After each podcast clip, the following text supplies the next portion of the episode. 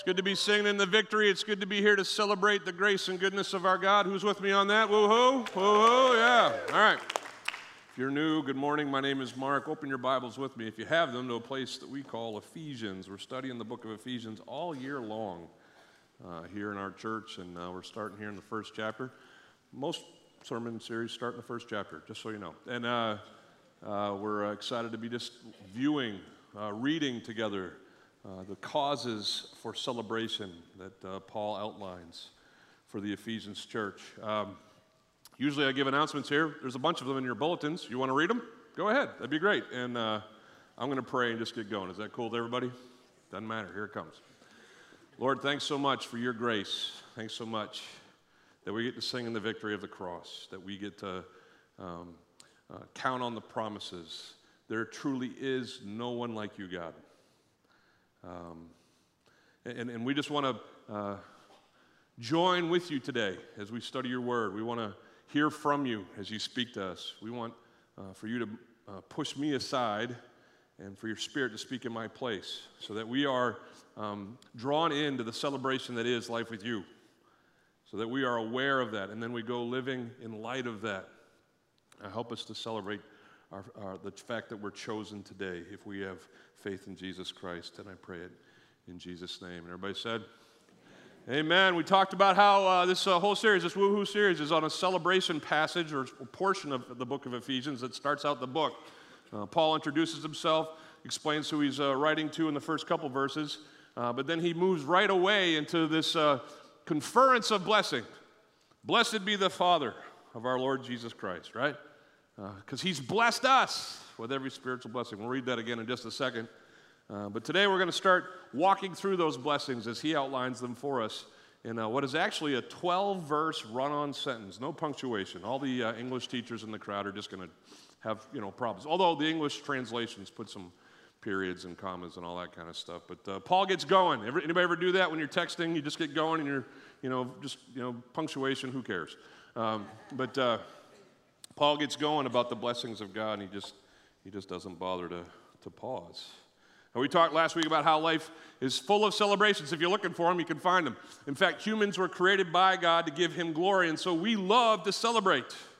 We love to find the good, the glory in things. Like parents, we love it when our kids make, uh, you know, uh, uh, advancements in life. Remember their first steps, their first words. And last week we said the first time that they went potty by themselves, right? Those are glorious days as it causes for celebration and Facebook posts and tweets and all kinds of stuff. Uh, we love it when our team wins. Again, Florida State fans, it's going to be a long year. Uh, but everybody else, uh, you know, uh, if your football team from your college or your uh, area, uh, you know, has, has been winning. The, the Bucs won a game last week. That's amazing, right? Yeah, oh, yeah. Oh, well, another game today. Anyway, we love to celebrate. We get together in big stadiums and scream our brains out. Why? Because we love victory. We love the good stuff. Celebration's a part of who we are. Today we're going to talk about the fact that we're chosen. And that feels good when you're chosen, right? Remember sitting there in gym just, you know, uh, picking sides for kickball? Remember when you were finally picked? No one wanted to be what? No one wanted to be the last one. That was always the worst, right? Uh, but I remember trying out for sports in high school. As a sophomore, I tried out for the varsity basketball team, which was uh, kind of the sport in my town. We didn't have football up in the northern sticks of Maine. And so if you played basketball and you were good, you were, you were kind of, you know, something at the school. And, and sophomores hardly ever made it. Uh, it was the big sport and only 12 spots or 13 spots on the team. And so the seniors and juniors usually took all the places on the varsity team. But I remember trying out for basketball, varsity basketball as a sophomore. I knew I had a shot, an outside shot, but if my name appeared, it was going to be at the bottom of the list. And the way they used to do it back then, I'm sure it's done electronically somehow today, but uh, they would have tryouts, and then they would actually have one of the assistant coaches come out into the you know the, the, the entryway of the gym and post a list. Anybody remember this? Some of you grew up doing this. They would post a list of who made it in, on the team, and that's how you'd find out. And you just have to stand there nervously waiting until finally the, the list appeared. And then everybody just kind of jammed. All 30, 40 guys that, that tried out for the team just jammed the board, and everybody's just trying to find their name. And I remember finding my name. Was the last one on the list, sophomore year, but I made varsity. Yes, thank you very much. And I did. I, uh, someone said it for me, but I turned around and I said something, I don't know if it was the actual words, woohoo, but I celebrated, stomped, screamed, you know, uh, like I had just, you know, won the lottery and, and the equivalent thereof in high school. And uh, uh, it was a huge cause for celebration. Being chosen uh, is a huge cause for celebration. We're going to talk about that today, but let's start where we ended last week.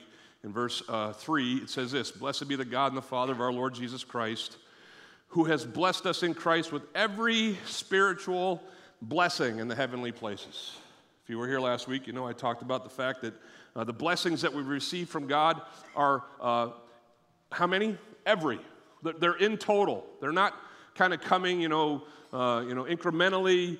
It's not like as we, you know, honor Him, He'll give us more of himself. He gives us fully himself and fully the blessings. They're all on board, and, and it's ours to, to enjoy realizing uh, his goodness to us as he blesses us with every spiritual blessing. Um, he, he is the blesser. Paul's making very clear as he starts his letter to the Ephesians hey, God is the blesser. If you have things, if you, if you are able to accomplish things in life, if you draw your next breath, it's the grace of God. He's the blesser.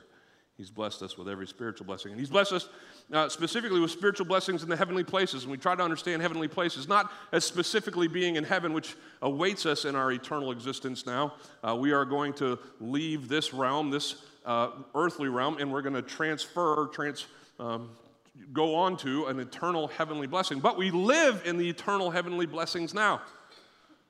Uh, some somebody's like, like the Matrix? Yeah, you know, kind of.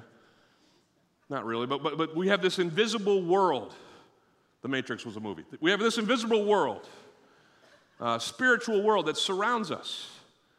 And while we live in the, in the material and in the physical, God blesses us in this spiritual realm uh, where his adversary seeks to thwart us and to curse us. He uh, blesses us. Well, in what ways does God bless us? Like we said as we opened, in what ways does God bless us or spiritually bless us? God chooses us. God chooses us. It says, God blessed us in Christ with every spiritual blessing in the heavenly places. Verse 4 even as He chose us in Him. You're going to notice this a lot as Paul writes through the book of Eph- or the book to uh, the Ephesians, this letter to the Ephesians. He's going to talk a lot about how everything that we have is in Christ, because of Christ, uh, for Christ. It's, it's, it, this whole Christian thing is pretty wrapped up in Jesus, all right? But even our, our being chosen, uh, we were chosen in Christ. When? Before the foundation of the world. Put a pin in that. We're going to come back. That we should be holy and blameless before Him. In love, in verse 5, it says, He predestined us. It's another form of uh, or understanding of this idea of us being chosen. We were purposed. He predestined us for adoption to himself as sons through Christ, uh, Jesus Christ. There it is again, through Jesus, according to the purpose of his will. We were chosen. Uh, when we think about uh, choosing, we often think about elections. In fact, that's one of the things that this doctrine that Paul's introducing here in his letter to the Ephesians is called the doctrine of election. When you think elections, what do you think of? November, right? whether it's uh, county or state or um, I guess we had one recently, so it's not just November. But what, whatever is going on politically, we, when we think elections, we think politics. We think uh, we need to pick somebody to lead us. And how do we pick that person?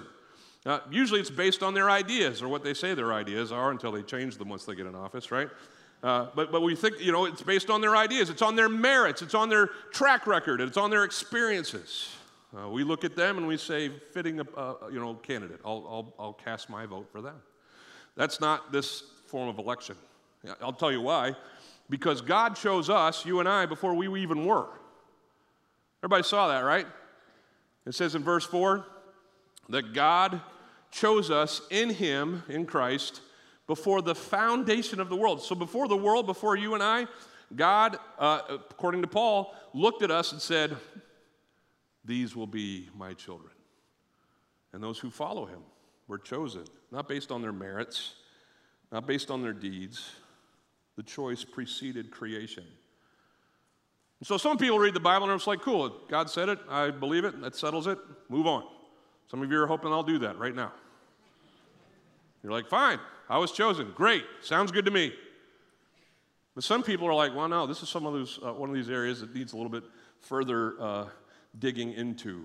There's a huge debate. It's been going on for hundreds of years in the church as to what those words, He chose us, actually mean. Does it mean that God literally chose us and therefore did not choose others? Or does it mean that God knew what we would choose, this idea of what we call foreknowledge? And He allowed us to choose Him on our own, which we would call our free will. All right, stay with me. We're going to do five minutes on this. Everybody with me? Uh, essentially, it comes down to two different views. I'm not going to go deep into either of them, but there's an Arminian view, which was started by uh, a guy named Arminius, and, and it basically holds that God foreknew and we choose. God knew what we would choose because He's omnipotent, or excuse me, omniscient, uh, but, but He allowed us to choose, and, and He's just waiting for us to choose, even though He knows what we're going to choose. All right? Augustine was a, a, church father. It was his idea, uh, probably amongst the first ones to think this, but it be, later became known as Calvinism, if you've ever, you know, dug into that on a further uh, level. But his view was this that God chose, therefore we choose. So God's choice of us determines our choice for Him. Two options, uh, both true, both with reams of paper uh, filled with words to support those positions. Uh, some of you grew up uh, in a more Arminian environment that emphasized your free will. You might even have believed that you can lose your salvation because you have the choice to choose God and then to not choose God and to walk away from Him. Others of us grew up in, in a more Augustinian understanding of things that God chooses us and what He chooses, we can't unchoose. And so we would see ourselves as eternally secure. Uh, Great debate. Guess what? Not going to settle it here. That would be a, a, much downloaded sermon right there, if I could figure that out for everybody. I mean, even, even the scriptures itself, it seems like it's one thing or another, even within the same story. Jesus was in John chapter 6 talking to a bunch of people who were early followers of his. He had just gotten done feeding 5,000 people, uh, he had walked on water. Uh, it, it, was right there in, in the context of his story, and still people were trying to figure out who is this guy? And so he tells them, uh, as they come looking to him for this, this miracle that had happened with the 5,000, he, he took five loaves and two fish and he made enough food for this huge throng of people. And they were wondering about the bread. Hey, can we get some more bread? I heard the bread was good. Can we get some bread? And Jesus says, You don't need that physical bread. You don't need a loaf of bread. You need the bread. I am the bread of life. And they kind of, as usual, when he went metaphorical and spiritual, were like, Huh? And so this is what he says. Jesus says, I'm the bread of life. Whoever comes to me, shall uh, not hunger, and whoever believes in me shall not thirst. Now, even in his phrasing of things, there seems to be like, i am not sure who's coming. Whoever, like, like in John 3.16, who can quote that one? For God so loved the world that, and I grew up, whosoever, but in the modern translation, so that whoever believes in him will not perish, right? But, thank you, Bobby, but have everlasting life, right? Yeah. Uh, Jesus says, listen, whoever believes, Whoever comes to the choice of receiving Christ, uh, they'll never be hungry, they'll never thirst. Ever again, spiritually speaking, that's what I, I bring.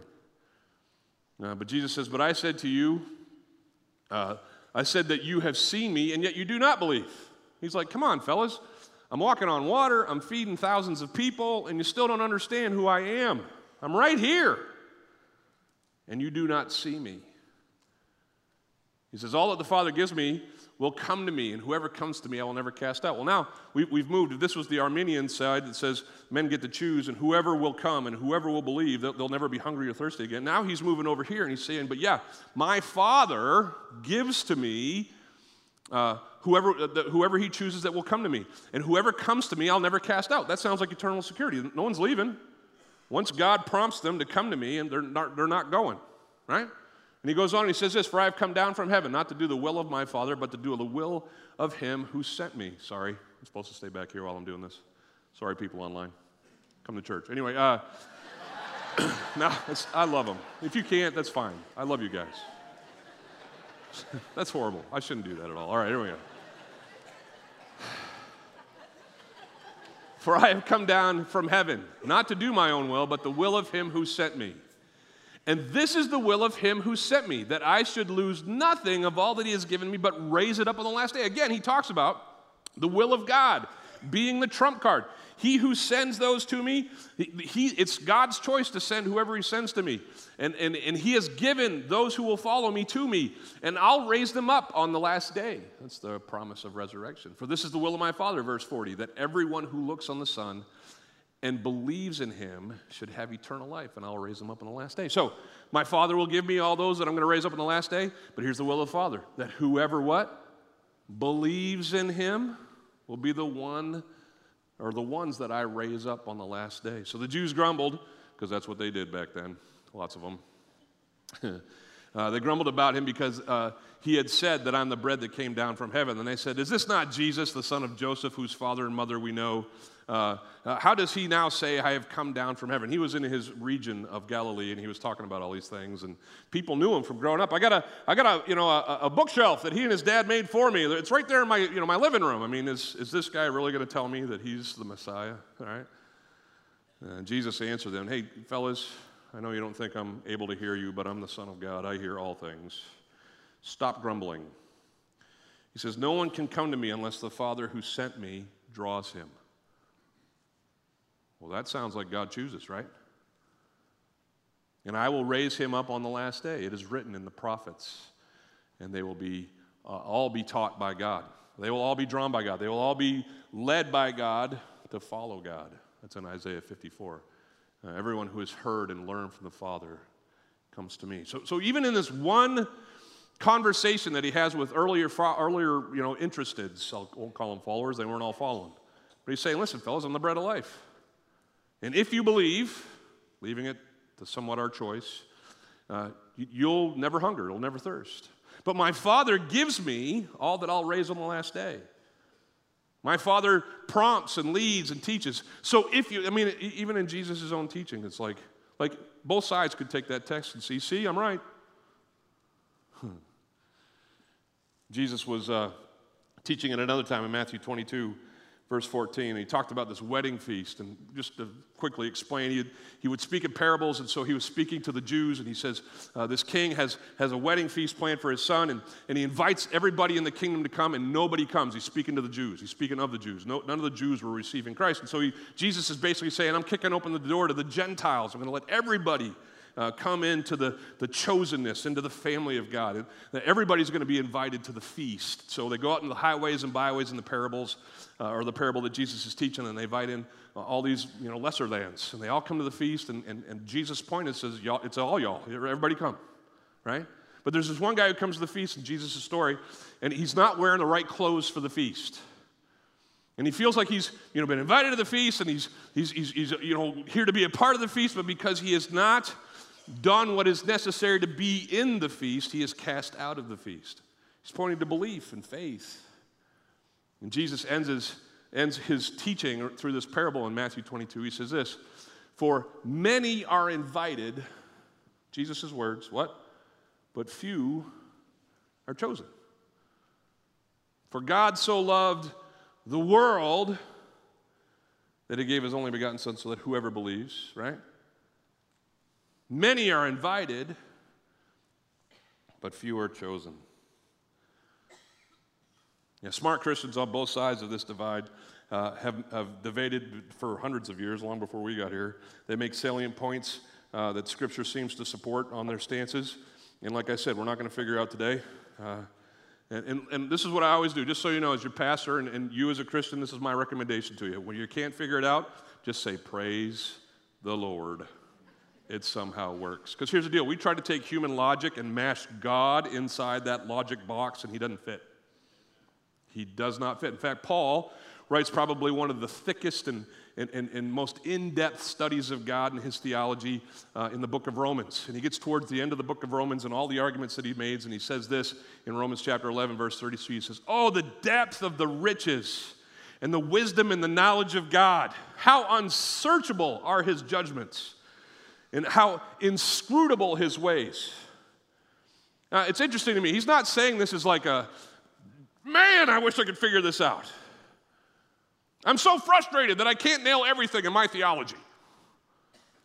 No, he's looking at God. He's like, isn't it so awesome that we serve such, such a huge God that we're never going to be able to pin him down?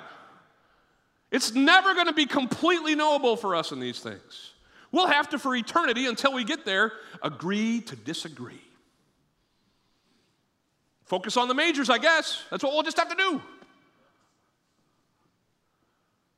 We don't want a God that we can neatly place into our box. He's not God then. We're God because we put him in a box. He's outside of those things. Just as we finish this, you said five minutes, Mark. I know it's going longer. Anyway, as we finish this, can we just admit there's, there's probably some holes on both sides?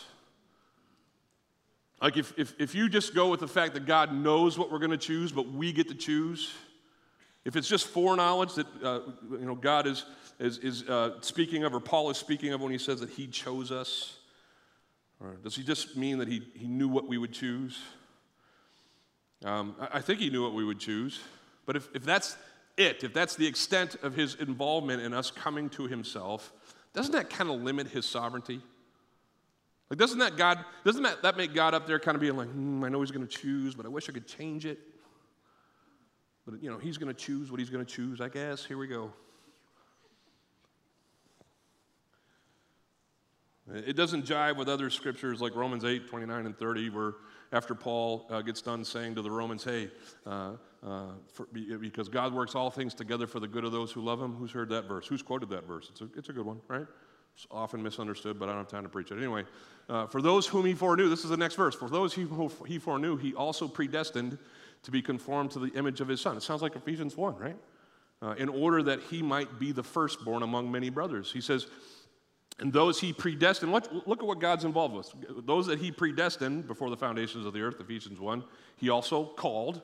And those whom he called, he also justified. And, and those whom he justified, he also glorifies. He, he's going to see them in heaven.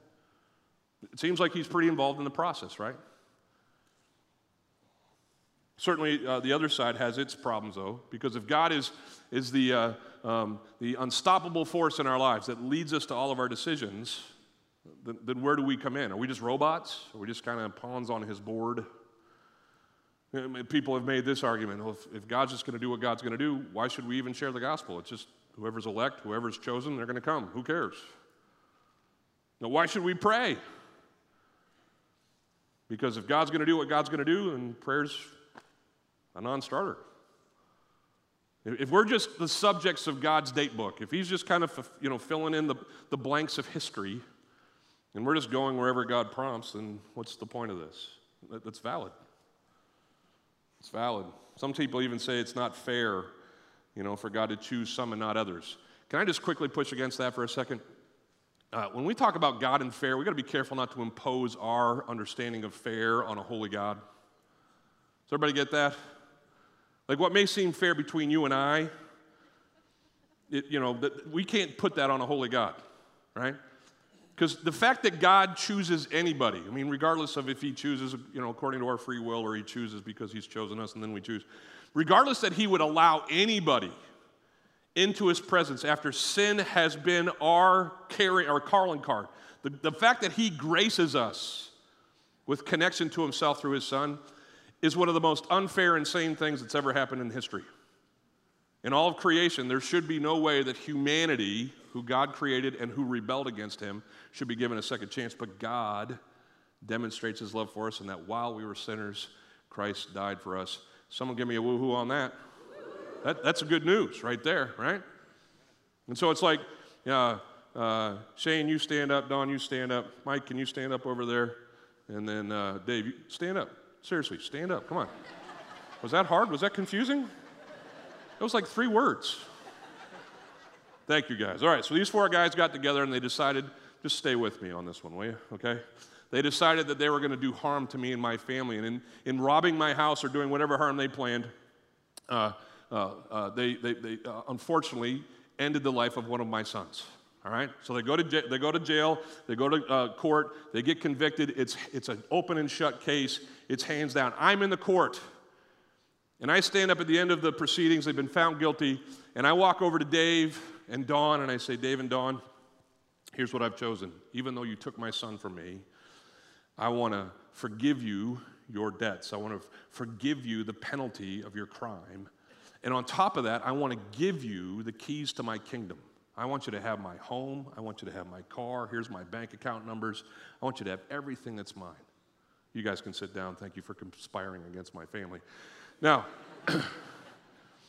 hopefully, if you were in that court of law, you would stop down and be like, What? Who in their right mind would stand up at the trial that convicted those who had harmed him and his family immeasurably, and in that same scene, conferred upon some this blessing? I, I would bet that most of us wouldn't be like, Why didn't he bless all five of them? Well, that was unfair. He should have blessed everybody. I mean, if you're going to bless the one, bless everybody. No, we would be so rocked by that show of grace for those that had harmed my family that, that we, we would have a different perspective. So, can everybody picture what I'm saying there? Be careful with fair. Fair, is different when we apply it to God. Here's my bottom line, though. Uh, all, all I know is what the Bible says that God chooses. And anyone that God chooses has been the recipient of God's amazing grace, and that is worth our woo hoo every time. Personally, if you're wondering kind of where I fall, if you haven't picked it up, I, I, I trend in the direction, where, where's choice? I, I trend in the direction of, of God's sovereignty. And I do that for lots of reasons. It's just where I'm more comfortable. It's where I think Scripture points. Um, I won't say for absolute certain, or, or, or, tell you I know for absolute certain how our will and God's will always work together, but I, I, I do lean towards sovereignty. Here's why Be- because I want a God who can do whatever He wants. I want a God who's in charge. I want a God who, when I pray to Him, is able to come against whatever circumstances, whatever ideas, whatever plans humanity has, and He's able to stop them because He's more powerful than us in our choice. I want that. So that when I pray for my kids who have left Him, I can have the confidence that no matter how stupid they are, no matter how rebellious they get, they are still powerless against the love and the grace of an all powerful God, and they will return at His behest regardless of what they want. And here's the deal. And some of you are like, okay, Mark, settle down. No, here's the deal. The guy who wrote this was on his way to Damascus to kill Christians, to imprison Christians. And the God of the universe, through his son, got a hold of Paul, who was Saul at the time, shines a bright light on him, and says, No more. We're not doing this no more. Paul was not on his, you know, teetering back and forth on conversion. I'm really interested in this whole Christian thing. No, he was on his way to kill Christians, and the God of the universe said, No more. And that's what I want in the, in the, God that I serve. That's who I believe the God that I serve is. He is the God who can say at any time, according to His will, no more. I don't know who you want to pray to, but I don't want to pray to some God who's like, eh, maybe I could do that, but it all depends on what they think. All right. Is everybody with me? Some of you aren't. That's fine. Let's move on to the things that I think Paul was really trying to get to with his friends in Ephesus. He's not trying to, in these few sentences, you know, explain everything about election. He's just trying to celebrate. Man, this is some good stuff. Blessed be the God and the Father of our Lord Jesus Christ, who has blessed us with every spiritual blessing in the heavenly realms. You know what the first one is? What, why, it's that God chose us. And why did God choose us? Three things, and we'll let you go. He chose us so we could be like Him. He chose us so we could be like Him. God chooses you and I. If you're a Christian in here, don't, don't ever miss this. He didn't just choose you because you're cool, because you weren't even around when He chose you. Okay? He didn't choose you because He needed to fill some, you know, apartments in heaven. He had some open space. And, and, and his hope for you is just for you to get there so that we can enjoy eternity with him. That's part of it, but that's not why he chose you. He chose you for specific purposes. And one of the purposes that he chose us for is so that you and I could enjoy the life that he's given us, looking as much like him as possible. He chose us so we could be like him. It says so in verse 4. It says this even as he chose us in Christ before the foundation of the world, so that we should, for the purpose of us being holy and blameless before Him. Now, real quick, there's two parts to our holiness and our blamelessness. The first part's positional, and Christ take cares, takes care of that. When, when we receive Christ, when you put your faith in Christ, here's what happened. You move from death to life, from darkness to light. You move from being an enemy of God to being dead in your transgressions and sins. We'll see that in the next chapter. To being alive in Christ, right? And positionally, when God looks at you and I, He doesn't see you and our, our sins, He sees Christ and His righteousness. We are clothed in righteousness, the Bible tells us. We are draped in Jesus. And so the wrath that we deserve doesn't hit us, it bounces off the Christ who has surrounded us, and He is uh, able to uh, uh, you know, bring us through our deserved wrath. It's not because of what we've done, it's because of what Christ has done. Isn't that great? Right now, every one of us who is in Christ we're holy and blameless. When God looks at us, he sees holy and blameless. Who's happy about that? He's like, a, he's like, our, he's like our force field. It, it, that, that's cheapening it. But he, he's, he, he has indwelt us and he has surrounded us so that when God sees us, he sees holy and blameless. Who's got a cell phone? Okay, yeah, seriously. These aren't hard questions. Okay. if you have a cell phone that has one of those like Uber protector uh, shells on it, could you hold it up for everybody else in the crowd? Hold it up for everybody. What's wrong with the rest of you people? Seriously.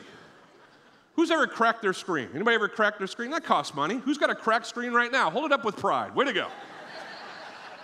You know how you could have kept that screen from cracking? You could have spent the extra money to get one of these things that you could throw off a tall building and it wouldn't crack, right?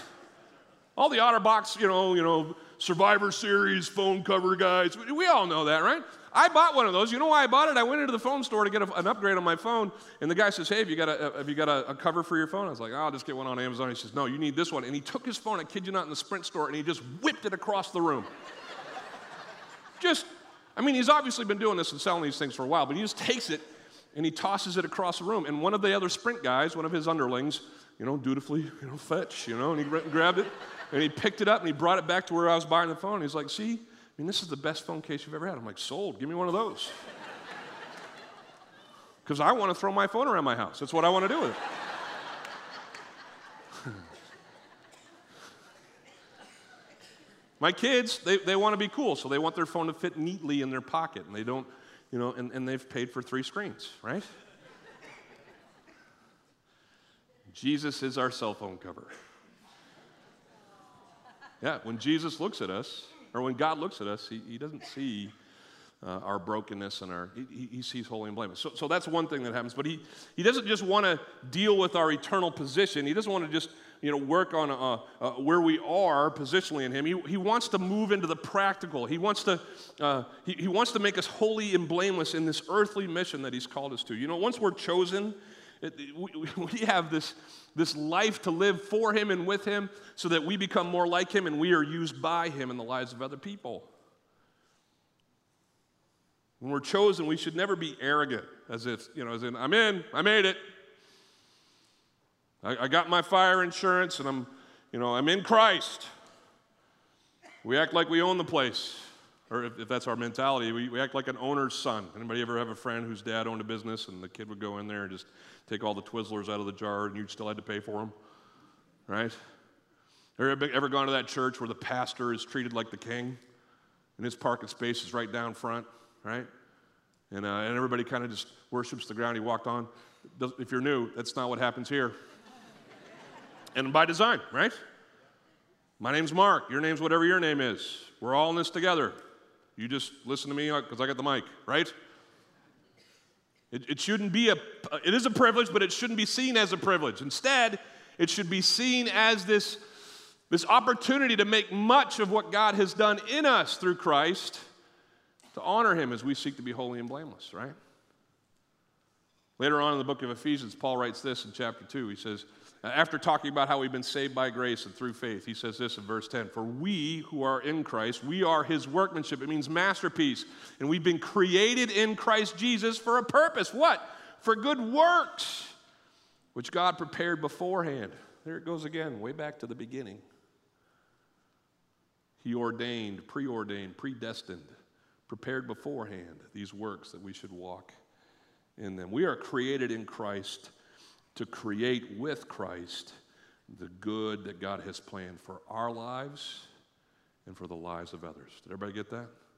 We are created in Christ to create with Christ the good that God has planned for our lives and in the lives of others. I'm so grateful that Paul, upon receiving Christ there on the Damascus Road, didn't say, Done. Oh, so great. I found Jesus. I mean, I was on my way to kill some Christians, but now I am one. How great is that? And he just kind of slunk off into, you know, the shadows of, of a church somewhere and, and just never did anything about this newfound faith of his. No, he, he didn't see that as, as the call at all. He immediately, upon meeting Ananias, his first disciple, or upon hanging out in Damascus, he, he immediately goes to the temple and starts sharing his newfound faith with those who I expect were expecting him you know, to be in Damascus to help them persecute the church. He goes from there to plant churches around the Mediterranean over the last 30, 40 years of his life. And I'm not saying that you got to go to the Mediterranean tonight and start planting churches. I'm not saying that. But I am saying that whatever God has called you to do, these good works that He has prepared for you beforehand, it is on you and I to meet Him in them so that He gets the glory that He deserves from us in our service, and we get from Him all that we desire, all that we require to be more like Him as we seek to be holy and blameless. God chose us so that we could be more like Him. God chose us so that we could be family. It says in verse 5 In love, He predestined us for adoption to Himself as sons through Jesus Christ, sons and daughters, according to the purpose of His will. In love. Why did He do it? Because He loved us. I'll get to that in a second. But He, before the foundations of the earth, He predestined those of us who are in Christ. He chose us in Christ so that we could be adopted into the family of God through Christ, according to the purpose of His will.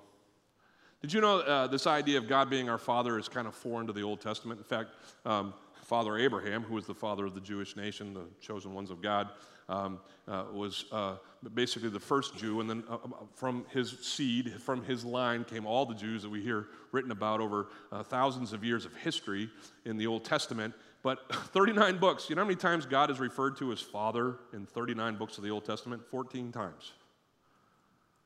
That's less than a half father a book. Uh, in every one of those instances, he's always referred to as the most regal or the most refined uh, uh, understanding of this idea of father. He's always like, Father.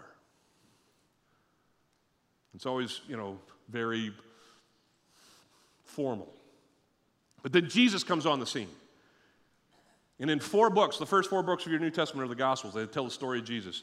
Jesus comes on the scene, and some of you are like, yeah, Mark, God is his father. Duh.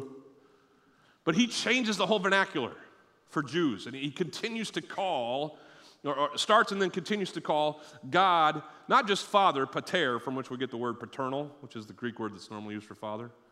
He doesn't call him pater, he calls him, what's he call him? It's the Swedish band. What's he call him? Abba, right? He calls him pops, daddy. It's the, it's the word that you would use when you were a kid of your father, whatever you called him, daddy or whatever, when you were hurt and you'd crawl up in his lap and seek uh, solace when you were excited for him to come home and you'd bust through the door and your kids screamed, Daddy! This is the word that Jesus use, uses of our Father, our Heavenly Father. And this is what our adoption in, in Christ means for us that, that we could go from just having this formal, um, legal relationship with God through the work of our Savior Jesus Christ on the cross to this intimate relationship with Him as a father has with a son. Some of you didn't have good relationships with your father. I'm sorry for that. But guess what? If you're in Christ, you can have a great relationship with your Heavenly Father. And He'll bless you in that relationship. He does it according to His uh, the purposes of his will. But in, in, uh, if I can skip through the Romans passage for the sake of time, uh, let me just talk to you about what uh, a different translation in Ephesians chapter 1, verse 5 in the NIV. It says this uh, He predestined us for adoption to sonship through Jesus Christ in accordance with, and that word there that says the purpose of his will, it can be translated his pleasure and his will. In love, he predestined us according to his pleasure. When God saw you and I and thought, uh, they're going to be with me. I choose them. Now, he did it not because, oh, I got to do this. I mean, I'm the God of the universe. No one else is going to do this. And they're so unworthy. Oh, what a pain. Who's ever gotten that phone call from one of your kids? You need me to pick you up where? Why aren't you at school? I'm supposed to be picking you up there. Well, you thought you'd go to your friend's house. Is that right? He lives in Lakeland. Awesome. So I got to get in the car and go to Lakeland. Yeah, that's, that's how some of us might picture God as he, you know, uh, gets ready to redeem humanity from their sins. It's not how it was at all. God loves you and I. Not because we're worthy of love, but because he does. He's crazy about us. So crazy about us that he went past all the, all the stop signs and said, Don't do this, they're not worth it. And he redeemed us in Christ anyway. A couple weekends ago, Eleanor and I were cleaning out our garage. It's amazing what lands in your garage. Has anybody done this recently? It's amazing what lands in your garage. There's a couple times when we picked up things, it's like, who brought this here? Who, did you bring this here? I don't even know what this is. But stuff just lands in your life, it lands in your garage. There was uh, one pile, it was just easy. We just took all the things we knew we didn't want. It was garbage or whatever. We're just throwing it over there. There were some piles, though, that um, we would ask each other, how did this get here? And we would remember, oh, yeah, that's right. We were at so and so's house, and they were going to throw it out, but we thought that maybe someday we would be able to use it. So we weren't really excited about it, but we kind of just threw it in the back of the truck, and been in our garage for the last six years. We had a bunch of stuff like that, and there was a little, you know, discussion, but most of that went into the pile that we're getting rid of. And then finally, we came to a few things, though. Like there's just one coffee table that has been hidden behind a bunch of the tools that I use in our yard and it just kind of you know stands there next to the wall. Uh, but it's been there uh, for the last 20 years of our lives. We, got it about 20 years ago, uh, and it was in the house that we had in Dallas, Texas. And it was uh, uh, it used to be a, a, regular size, regular height coffee or, or, dinner table. But we cut the legs off so it could be a coffee table because we was po po po, and and so uh, uh, we, we put it in our, our, living room, and all of the high school kids would come over, and because it was just, you know, we picked it up basically for 10 bucks at a, at a garage sale, uh, we just said, hey, man, let's just make this, you know, a sentimental piece. And so we gave all the high school seniors, it would be a part of a high school senior uh, Bible study at our house on Sundays, a, a, a, Sharpie, and they would all sign their names. So, so all of these, it was like signing the, you know, your yearbook. All these years of kids coming through our house have signed this thing, and all their, their names are there. But it's been in our garage because it hasn't been needed in our house because styles have changed uh, you know, uh, for all of these years, and it's just sitting there. And so I say to Eleanor, hey, what about this? And she's standing there, and she's like, oh, man, I don't know. We had some, we had some pretty amazing nights with that in the midst of our, of our family room, and all of our kids were born with that in our house, and who, who, who knows where this is going? you may want to guess where the coffee table is and still in my garage. Maybe one of the kids will need it. No. But why, why is it there? Because here's the deal you got them too. It's a treasure. It's not a thing, it's not wood and legs and signet. It's a treasure. And because it's treasured, it stays. When you think of your Heavenly Father, you think of Him looking down over you and when you trusted Christ, whether it was when you were six with your dad and mom, or whether it was you were 60 and you just found out about him and you're, you know, so grateful, whatever the case, you, you just picture your Heavenly Father looking down on you and saying, treasure. Treasure. Out of my pleasure, out of my goodwill, out of my love, I want to make you part of my family. The last part is that God chose us to celebrate His glory and grace. And He says that right there in verse 6. It's where I got it. Uh, he says, God chose us in Christ before the foundations of the world uh, to be uh, holy and blameless, to be adopted as sons into his family, and, and, and so that we could praise his glorious grace with which he has blessed us. There it is again, in Christ, in the beloved. God did all of this so that we could realize how awesome he is and spend our lives waking up to him and saying, Woohoo! Another day with my awesome God. Now, I don't know if you woke up that way this morning. Some of you might have needed your coffee, right? Maybe after your coffee, you could get the woohoo out. But I, am not kidding when I say this. I believe every follower of Jesus Christ, regardless of the circumstances of their life, has the opportunity and should pop out of bed and say, Praise be to a glorious God for the riches of his grace today. Because it's true. Corey's going to come up. We're going to sing a song of praise. But I don't know if you think of him in that way. I think a lot of times we wake up and we're faced towards the world and our problems and our hurts and our stuff, and we're like, oh, I don't want to do this. We wake up and we say this Are you kidding me?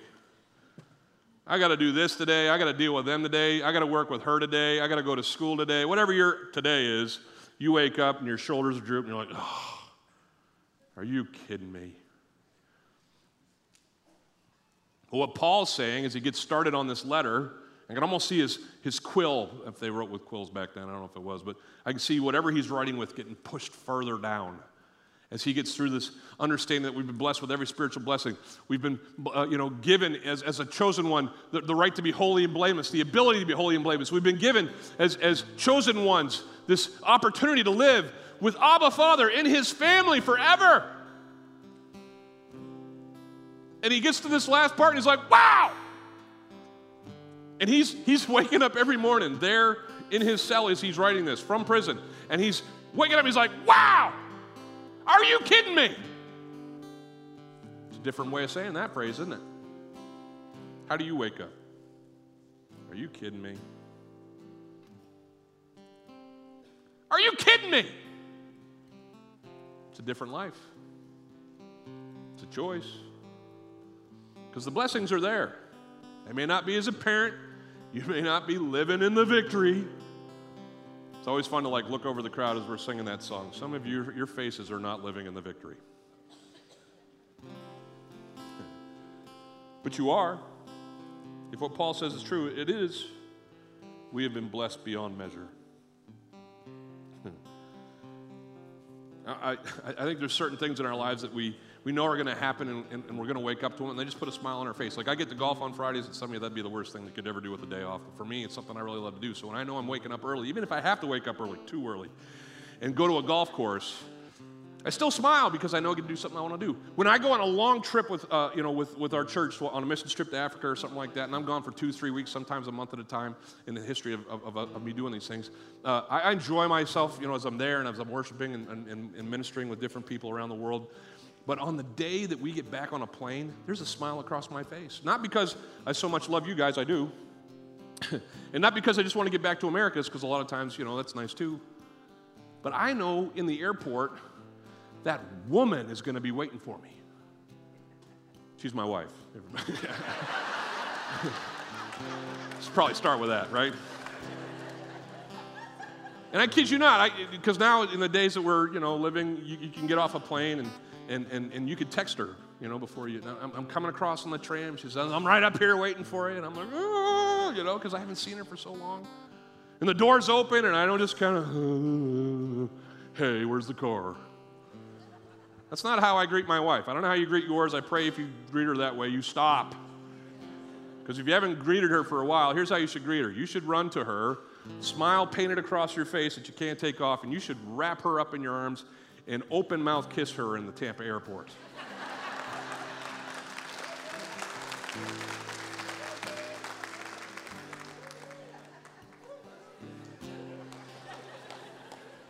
How do we get there?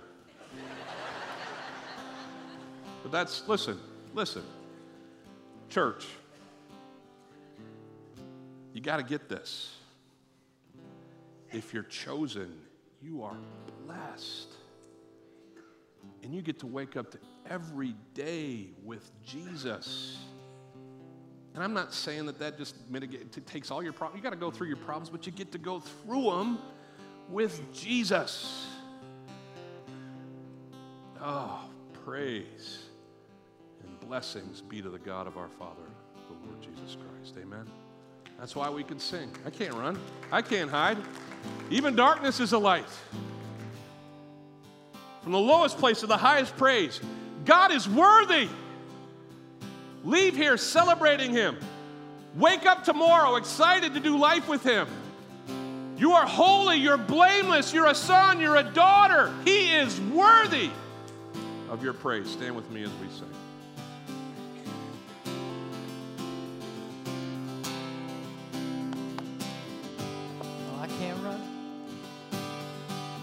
Oh, I can't run, I can't hide. Oh, even darkness is a light from the lowest place to the highest praise. You are worthy. Amazing love, amazing love. How can it be? Far too wonderful for me. There's only one thing left to sing. You are worthy.